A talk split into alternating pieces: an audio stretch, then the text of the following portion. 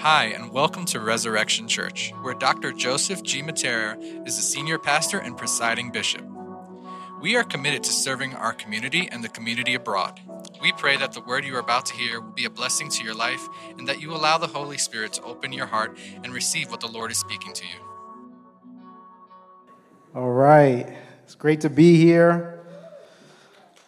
Let's get situated. A lot of a lot of familiar faces, people I love, people I literally grew up with. It's so great to see Robert Fred and Pastor Victor, and I saw Pastor Tom. And uh, uh, there's a story Robert Fred once wanted to fight me. A men's retreat, won't go into why. I may have thrown a basketball and knocked him in the head. It was the only time I think I feared for my life from someone in the church looking at me. Uh, so old faces, but uh, uh, lots of familiar ones too, which is, which is always exciting. I was literally born around the same time the church was started. So when I say I literally grew up with the trajectory of Resurrection Church, it's true. I was born in September. The church was started that January. Uh, so as I got older, so did so did the church, and it's always you know, Brooklyn always has a. I don't live in Brooklyn now; I live in Seattle. Although, like every good New Yorker, I'm moving to Florida. So, uh, eventually, uh, well, by the end of the year. But I'm in Seattle now, and, and my two older kids are here, Asher and Ava. My wife has our youngest set of twins. We have two sets of twins. And my wife is uh, in, in Seattle with uh, Hunter and Olivia, are the younger ones. They're almost, uh, almost two. But uh, I love Brooklyn. a special part of my heart and always will for growing up here. But when I come back here, I always remember what I don't miss about it. Like, it just like hits me right away. Alternate side parking, right?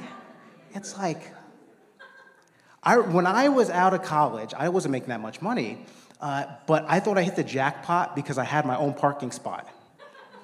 And I didn't have to move it like two days out of the week for whatever reason, and you try to explain alternate side parking to someone outside of New York City, and they look at you like you're brain damaged.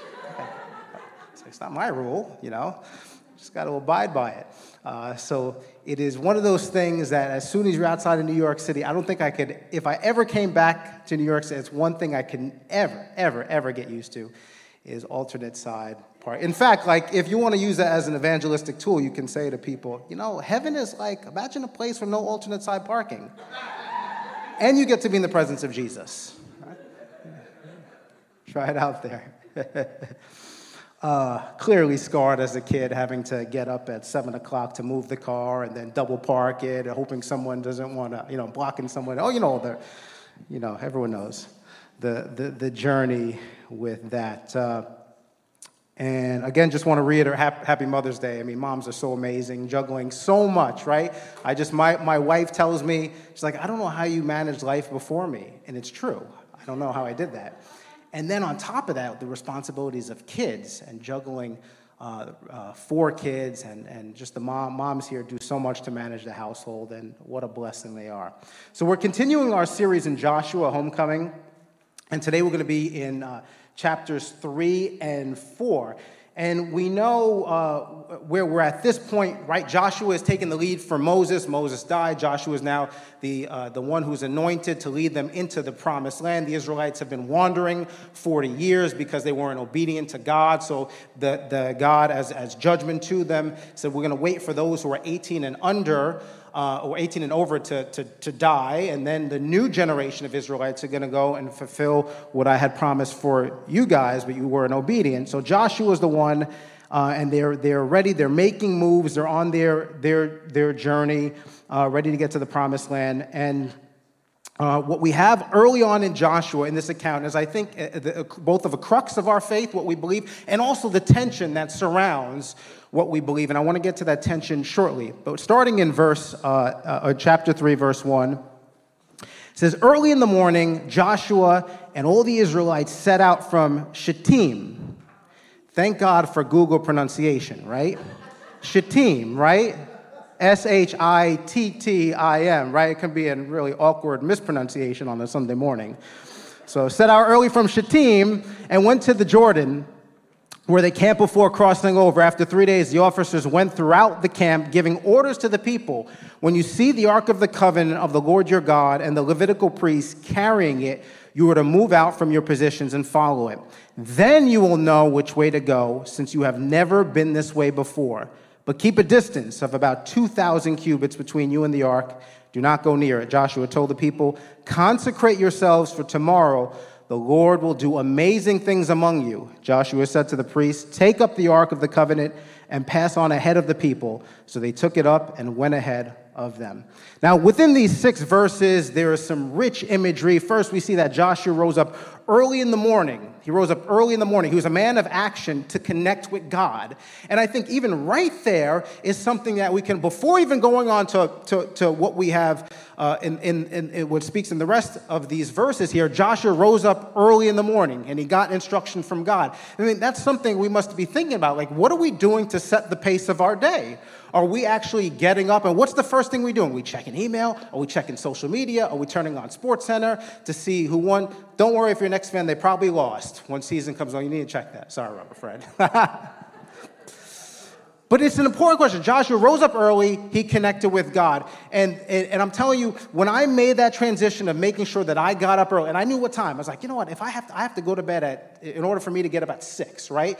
Getting up at 6 a.m. means I can at least have 30 to 45 minutes just alone with God to read, to do a devotional, to get some prayer time before anyone else is up. Why? Just so I can have that connection with God, to hear his voice, to sit silently in, to see what he wants to say to me, so I can have that frame of mind for the rest of the day rather than getting up and being always in a rush, being always hurried because you're missing out on something. And God doesn't speak to us in these rushing moments when we have a hurry pace. And if we just order our lives simply, I know what I have to do to get to bed at a normal time in order to get up early, to have that time with God so I can set the pace for not just me, but for my household as well. And Joshua is setting the pace for the, in, all the tribes of Israel in order for them to go into the promised land. So are we communic- are we prioritizing that communion with God early in the morning or whatever best is with our schedule, we block off time. It's uninterrupted. This is God time. This is on our calendar as the most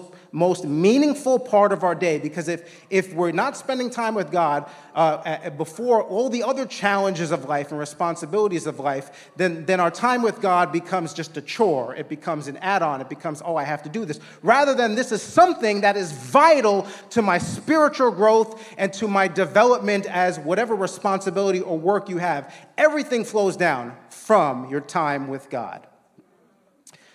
Uh, Verse 2, it says, After three days, the officers went throughout the camp, giving orders to the people.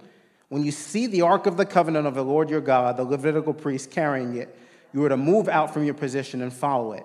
Then you will know which way to go, since you have never been this way before. After three days, all throughout the Bible, three days has some really powerful imagery, right? Three days Jonah was in the belly of the fish three days we have here, um, and before they were going to move out into the promised land. In Exodus, uh, Moses went to Pharaoh, requested three days to go out into the wilderness to make a sacrifice to the Lord. It's all imagery for what? Jesus dying, being buried three days, and then rising up again. So we have uh, to note that important imagery. And what was what were the Israelites taking along with them? The Ark of the Covenant, right? It was this uh, ornate chest uh, and it had the Ten Commandments, right? So God's law, God precepts for them to follow. It had Aaron's rod. Aaron was the first formal high priest. He was the one that made atonement for all the sins of the people once a year. It had manna, which was food from heaven.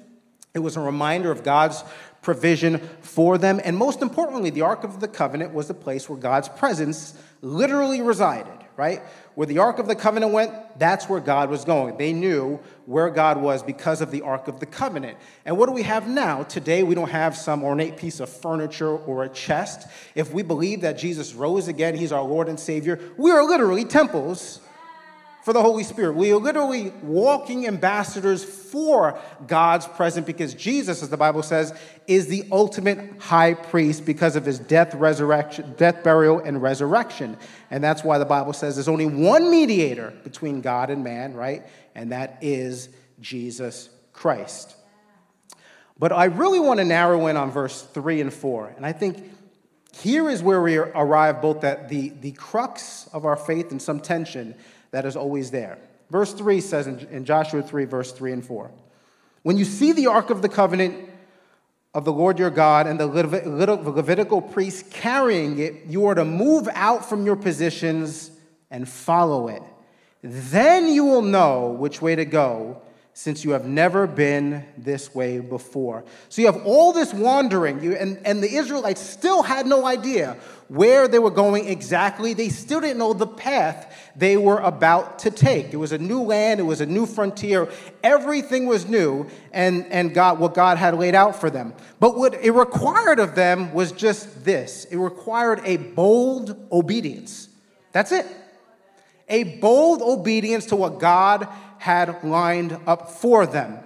Right? They didn't know where to go, what was exactly on the other side, but they knew who was giving the order that they had to abide by, and they knew that God had only good intentions for them on the other side. Even if they didn't know exactly what was waiting for them, even if they just had a general idea or a general concept, they knew that the person giving them these orders to go ahead was the one who had only good intentions for them, only had their benefit in mind, and that's why they had to have a bold obedience. Even though they didn't know the way to go, it was a path they hadn't hadn't been on previously. It was unfamiliar to them. Now, likewise, we are to have what? Bold obedience in what God is telling us to go, right? And now that seems simple enough. It does. All right, God says to do this, God says to go there. All right, God, I'm going to follow. But if we're being honest, right, and here's the tension even though we have to just simply obey what God says, is it ever that simple? Of course not. It's never that simple if we're being honest with ourselves, because more often than not, what God requires for us is the sacrifice. He requires us to build up a trust. He requires us to build up a faith that can only be walked in supernaturally as we trust God and not the present circumstances, like the Israelites, not knowing the path, but have to trust God that they're moving towards that right direction. See, the tension in our faith is that while we want to live a deeply fulfilling life in God, and that should be our goal, we're going to live a deeply fulfilling life of God, and it's merely a matter of obeying what God tells us. It's merely a matter of obeying God's precepts and seeking His will for our lives, right? God, I want your will, and how do I reside in it? But the tension is that while, like, this is conceptually easy for us, right? Okay, we can get that. I'm, gonna, I'm just going to walk and obey God's will. Walking it out is the farthest thing from easy because God's will for our lives always happens what? In the process. It happens in the stretching. It happens in the unknown moments. It happens in when our when God is telling us one thing and we can see with our eyes something else, another barrier ahead of us.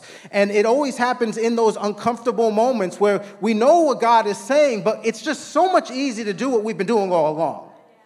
And God is saying, well, no, no, just follow me. It's that simple. Follow me. It's that simple. And, and our flesh, right, our, our nature is saying, well, it's actually not that simple. It requires me to step outside the confines of my comfort zone. It, it requires me to do something I'm not really comfortable with. It requires me to step out in faith and, and in that stretching. And, and that's where it becomes difficult. And that's where that tension resides because what we do have to do, what we have to do to get to that place, what God has for us, that destination, is we have to kick to, kick to the curb what? Our selfish desires, our selfish ambitions, our self centered attitudes because we naturally, because of our sinful natures, like to what? Glorify ourselves. We like to build up our own kingdom and not God's kingdom. We like to seek out what's, what's first and foremost will benefit us and maybe not will glorify God. Even though it may not even be sinful, it may be just easier to stick in the routines that we've been doing all along, even though it's not the destination that God wants for us. And I can relate it just as a parent. I know what God's called me to do, right? Biblical command is to train up my kids in the way they should go. And if I do, they won't depart, right? To bring them up in the instruction and knowledge of the Lord. Simple enough, right? But it's not simple, right? Because what? I have to go ahead, and parents know this, you have to devote time and carve out time for discipleship with your kids. You have to look for those moments, those heart moments with your children you can be, build deep, meaningful connections. You have to be present with your kids, which means you may have to let alone work responsibilities, put them aside, or personal ambitions. You may have to have be uh, sacrificial with your time. You're no longer living like uh, you're single, no longer living like you're married without kids. It requires the sacrifice to go ahead and get on the destination what God has called you to do, and you know the promises that are there, but it's in the process that is difficult because you're dealing with real world realities and real world challenges. It means asking every day, I know I do this, for more wisdom and discernment and love and patience, not to just deal with my kids, but to deal with the realities around me. I know what God's called me to do, but it's in the process of trying to live a righteous life, viewing every day as a training ground for righteousness. Every day as a training ground where I get up and say, right, all right, God, how am I training today to more conform to your image? How am I training today? What do you have in front of me? I know what you've called me to do. Now, what do you have in front of me today to actually get to that place?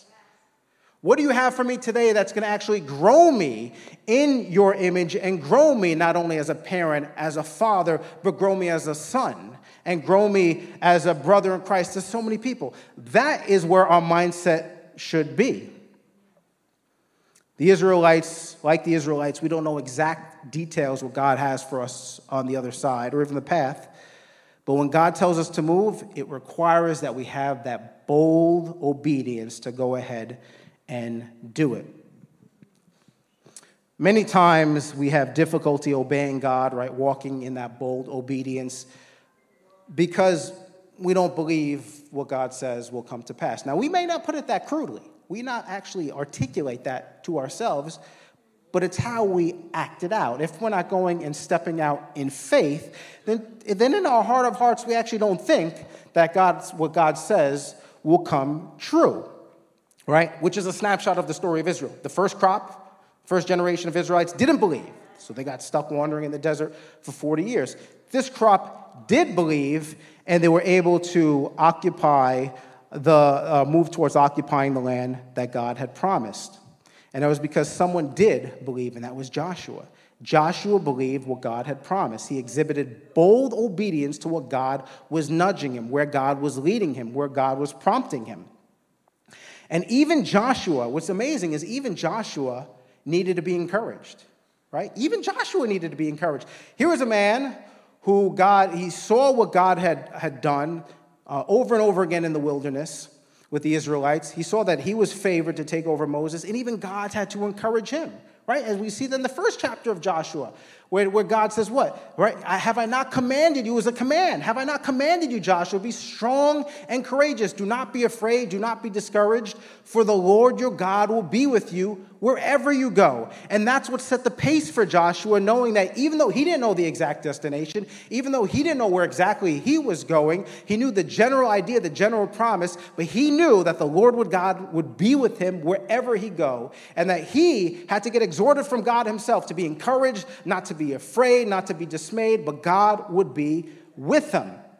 So when God is putting something in our hearts, and for each of us, it's going to be, for me included, where, God, are you requiring that bold obedience? It could be with giving, it can be with giving our time in a volunteer aspect, it can be giving more financially, it can mean putting aside work responsibilities to be more present mother or present father. It can be going and finishing that degree that we just have lagging or getting an advanced degree.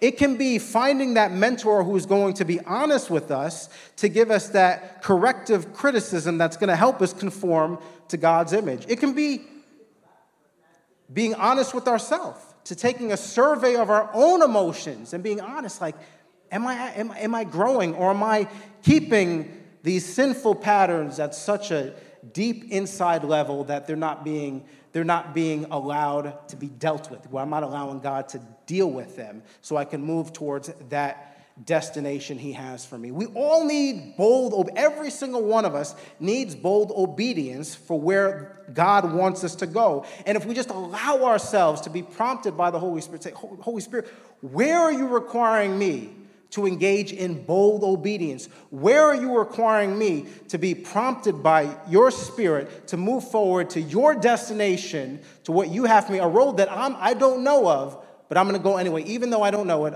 I'm to go anyway because I'm not to be afraid because I know wherever I go, it is the Lord God who goes before me.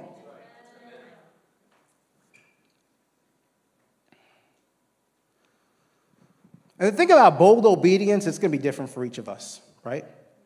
Each of us is going to have something different, some type of fear or insecurity or, or something that is stopping us for getting us to that destination. But the idea of bold obedience is for all of us. Every day is our training ground for righteousness. Every day, uh, we're looking for God's vantage point in our lives. And I love what it says in verse 13. And as soon as the priests who carry the ark of the Lord, and it says the Lord of all the earth, set foot in the Jordan, its waters flowing downstream will be cut off and stand up in a heap.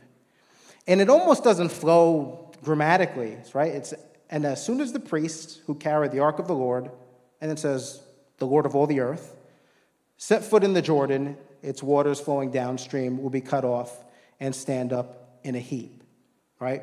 The waters parted. The Lord of all the earth. It's sort of just a parenthetical, right? Right in between there, a parenthetical. And it's an amazing phrase, the Lord of all the earth. So, whatever we think is holding us back, we have this, the Lord of all the earth. They were about to go to a land that was promised to them, inhabited by people who were physically much stronger than them and had a lot more might. And here again, Joshua is just reminding them as we move forward, just the Lord of all the earth. It's the prompt, it's that parenthetical as to why we should obey when we hear God's calling, when we hear God's prompting, even though it doesn't make sense for us in natural, even though it may be uncomfortable for us, is because why? It's the Lord of all the earth who's giving us this command, who has our best interest at heart.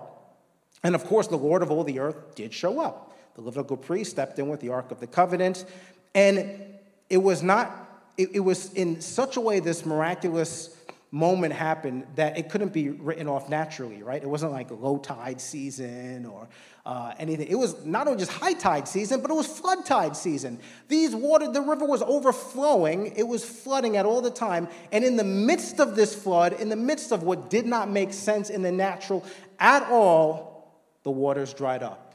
And it turned into dry ground for the Israelites to cross over. See, when the Lord of all the earth shows up, he makes his presence known. He makes it clear. That's his objective as the Lord of all the earth. Joshua 4, and this is really one of my, my favorite portion in preparing for this, uh, starting in verse 1. When the whole nation had finished crossing the Jordan, the Lord said to Joshua, Choose 12 men from among the people, one from each tribe, and tell them to take up 12 stones from the middle of the Jordan, from right where the priests are standing, and carry them over with you and put them down at the place where you stay tonight. So Joshua called together the 12 men he had appointed from the Israelites, one from each tribe, and said to them, Go over before the ark of the Lord your God into the middle of the Jordan. Each of you is to take up a stone on his shoulder, according to the number of the tribes of the Israelites, to serve as a sign among you. In the future, when your children ask you, What do these stones mean? Tell them that the flow of the Jordan was cut off before the ark of the covenant of the Lord. When it crossed over the Jordan, the waters of the Jordan were cut off. These stones are to be a memorial to the people of Israel forever. You see, when we pursue bold obedience in our lives and we witness God show up supernaturally, it's not just for us. Right? It's not just for us. It's so that we can carry it on and pass on not only these stories, but God's working in our families' lives to our kids and their kids and their kids. It's to say, like, look at the Lord, what the Lord has done for me, and look what He can do for you. It's never about just us.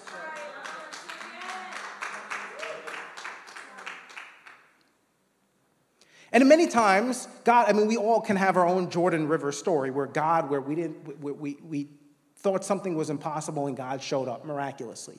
We all have those, right? And many times, I think it's easy to experience it and then move on.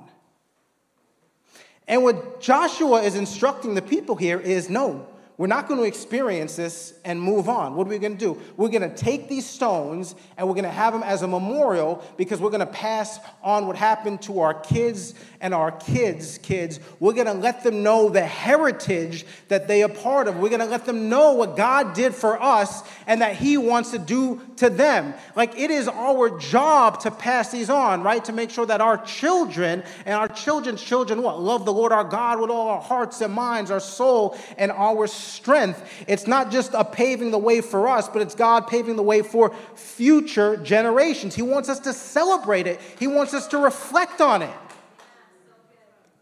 It should be a joyous moment. I remember it was a few years ago I felt convicted, or just God just spoke to me to get a journal for each one of my kids.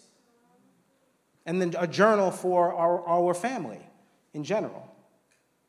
So I have a section on my iPhone, my note section, where I, I, pray and get words for my kids, words of encouragement, prophetic words for them. I write down really cool stories that happen throughout the day. And I do it for all my kids. Why? So I can transfer it to their journal one day when they're older and say, look, look at what God, look at God's favor on your life, even at this age. Look at God's favor on your life, what you did here. Look at the story your teacher told me when you did this. This is God, what God showed me is going to happen in your life, son, daughter. And I have the journal for them. Right? Why? Because I'm celebrating. It's not just about me and my wife enjoying it, it's passing it on. It's making sure that we use it as an occasion that's a joyous one, a triumphant one, where they know that look what God did for not just me, but look what God is doing for them. And also, I have one for our entire household. Where we think, where we put family miracles down. Family miracle, because again, it's not just about me, and it's not just about my um, what happened immediate to me. So I know in our family journal, what I have documented is how God restored my marriage. How God not only restored my marriage, but we had infertility issues with my wife. Now we have two sets of twins. What's in our family journal also is how how my son had complications. Asher is here today, had complications in, inside, uh, inside the womb. He and Ava, his, his twin sister, had to be born at 32 weeks prematurely. But God watched over them the entire process. My son recently had breathing issues out of nowhere, couldn't breathe, had to take him to the ER. But God healed them miraculously. The doctor still don't know what happened and what's the cause. These are all aspects of their faith journey. That as parents, we need to document them and pass them down and give it to them, right? It is our testimonies. And the thing about our testimonies, faith begets faith. See, even with our own testimonies, we need these small victories to stir up faith in the inside of us. So, why? To prepare us for the larger victories God has ahead of us. And we see this with so glaringly obvious with the Israelites. All right, here's a pretty here's a faith issue for them. You're going to go ahead and cross this river during flood season. And actually turns out this was a minor miracle compared to what was about to happen. Right? Because as I see they cross over the Jordan River on dry ground during flood season, what? It's only preparing them to have that faith for the larger miracle. Go march around a wall seven times of a fortified city silently until the last day. One requires a lot more faith than the other. Oh, yeah, you know, the, the ground is dry. You know, the Levites are already in there. I'll go ahead. Boom. Wow, it's kind of cool. You wait, Josh, you want us to do what? You want us to walk around? I'm... But faith begets faith. And when we sit and uh, say back and meditate on the faith moments that God has already given us. These little small victories, right? It's to prepare us for that destination that He has. The destination for them wasn't crossing the river. The destination is the promised land, but they needed faith to cross the river to get to their destination. And what God has for you is a destination in mind, and you need to get yourself into a point where you're allowing the Holy Spirit to stretch you. You're allowing yourself to have that radical, bold obedience, even in the small things, because it's the small things that are going to get you to the large things. And it's not to even to get so, uh, uh, so focused on the small things and stressed out the small things, but to embrace it. I'm embracing it. This is my testimony. This is my heritage. And it's not just my heritage for myself, it's my heritage for my kids and my kids' kids. It's my heritage. It's going down with me.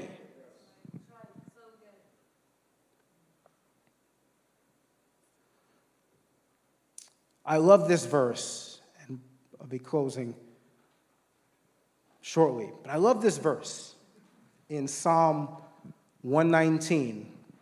111. This is David, the psalmist. And he says, Your testimonies have I claimed as my heritage forever. And why? He continues, They are the very joy of my heart. Your testimonies I have claimed as my heritage forever. And why? Because they are the joy of my heart. And if we step back and think honestly, what, what are these testimonies that are the joy of my heart? I mean, the joy of my heart is something that should animate us in the morning. This is something that we should be excited to pass around, pass down to our kids, pass down as we share the gospel with other people. These are my testimonies. This is part of my heritage. This is part of my legacy. And what's, what's so wonderful about this is each one of us is going to have a unique testimony. Each one of us, we're all in the larger testimony, of course, of what God has done, but each individual testimony is going to be different. And it's something that we should celebrate and have joy together. And as we pass down and explain to our kids so they can have their own testimonies and they can have their own heritage and they can have their own frame of reference of what God has done for their parents and their parents' parents and what God is doing with them. You know what's so important? What God was dealing uh, or, or just speaking to me uh, is, He said, Jason, I want you, you need to wear your faith for your kids. You need to wear it. If they don't see that it's the most important thing animating your life, well, what's the point of it animating their life? But if they see it is something to be celebrated, if it's something that we reflect on, if it's something that we cherish, it's something that we share often, if they see that it animates me and that I carve out my time to be with God and we take these bold steps of obedience and we're talking about faith with them, they see that it's not just like conceptual for us, it's something that we're walking out and they want to be involved in as well. Why? Because it becomes their heritage, it becomes the joy of their heart, it becomes not something that is conceptual to them, but is something that is reality to them. I think today, as I was praying, I felt like the Lord wanted to start two, two areas. Wanted to start new testimonies in people. New testimonies where a bold obedience is required to step forward in an area that if you're being honest with yourself, the Holy Spirit has been prompting you. And it's at this moment where it's just requiring that bold obedience to take that step of faith and move forward. Whatever that is, whatever that prompting is, there's a bold obedience that is needed. And today, the, the, the Holy Spirit wants to get you on that journey to get you on that destination, to start that testimony. And for others, I feel like there's a that there's been a staleness with testimonies, that the testimonies that animated you earlier in your walk with God don't bring that same joy. And it's because the faith begets faith. The small testimonies are there for to beget and grow to the larger testimonies. And there's just a renewal that God wants to bring where He wants to remind you of these small testimonies, wants to remind you of these, this heritage that you have for Him. Why? So it can serve as a springboard. A springboard to get you back on the destination. Why don't we just stand up?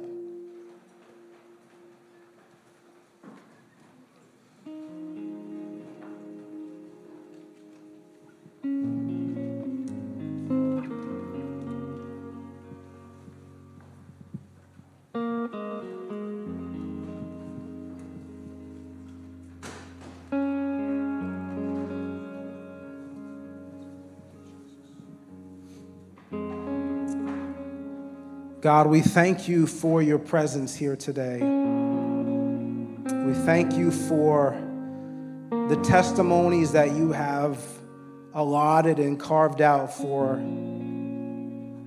each one of us. We thank you for the unique imprint on our lives. Lord, we ask for just a renewed fire and stirring of faith on the inside of us that you would give us boldness, that there would just be such a boldness to enter into your goodness, to enter into your promised land for us, to enter into the path, the destination. even though we don't know the way, that when we feel and hear that prompting, that we would go, that you would give us that bold embrace. And God, for those of us who need a renewed sense of the joy of our heritage, the joy of our testimony.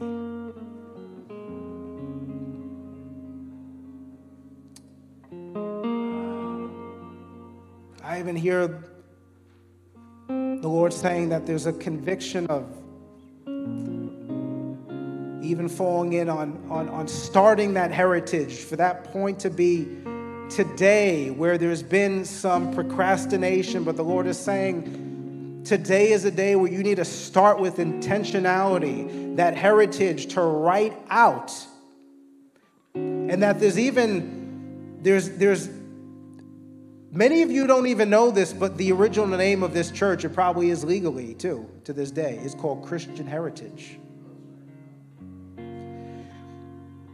And the Lord is saying that if you would just embark on this journey, on this path, that there is going to be a heritage unleashed in your family line, that there's going to be a heritage that is unleashed through you that even those who are not seeing their children walk, that if you start to carve out and write out and reflect and to celebrate and to ask me, to ask God for times where I can, we can share these and reflect that the heritage is going to come forward. The heritage is going to rise up, and I just see it just bubbling up. It's bubbling up like a spring coming forward, but you need to make that step of saying, I will commit to a heritage for my household. What did Joshua say before he left at the end? He said, As for me and my household, we will serve the Lord. And there needs to be uh, a, there needs to be a dedication put forward from many of us here where we're going to have that same type of conviction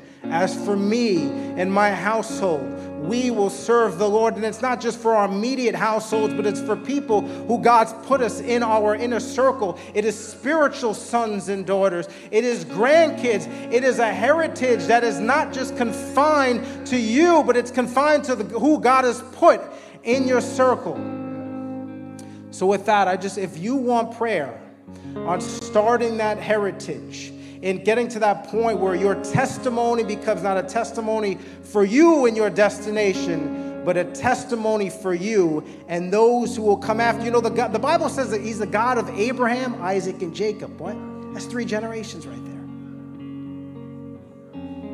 It's not just for your testimony, but it's the generation after you and the generation after that. There are multiple generations tied up in your testimony, and the Lord wants to illuminate that testimony and He wants to set it ablaze. If that's you, and if, if this is the Holy Spirit is speaking to you, I just want to pray for you. Just, just come up.